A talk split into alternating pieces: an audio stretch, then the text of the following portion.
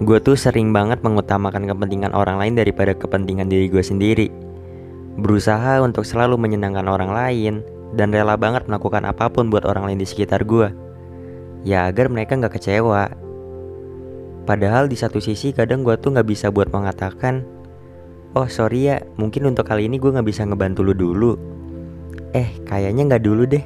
Soalnya urusan gue juga ada beberapa yang belum terselesaikan.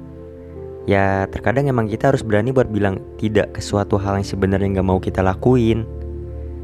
Tapi nggak tahu kenapa buat mengatakan hal tersebut tuh gue sampai berpikir ribuan kali. Karena kalau misalkan udah menolak ketika dimintai bantuan, tiba-tiba perasaan gak enak tuh muncul yang membuat seorang people pleaser atau tipe orang gak enakan ini merasa, duh kok gue jadi ngerasa bersalah ya? Perasaan kemarin gue gak pernah menolak hal seperti ini. Kayaknya ada yang salah nih pada diri gue. Sebenarnya yang dilakuin itu baik buat diri kita sendiri. Toh nggak ada salahnya kan kita menolak yang kita sendiri juga punya rencana yang sudah dibuat lebih dulu dari mereka. Jujur, gue juga lagi berusaha buat menghilangkan kebiasaan buruk tersebut. Mencoba untuk bersikap lebih tegas lagi kepada diri gue sendiri. Mencoba untuk berpikir dahulu sebelum melakukan sesuatu untuk orang lain.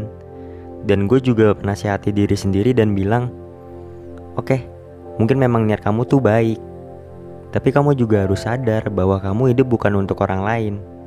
Orang lain bisa datang dan pergi. Jadi bukan orang lain yang perlu kamu bahagiakan. Dirimu sendirilah yang paling layak untuk diutamakan.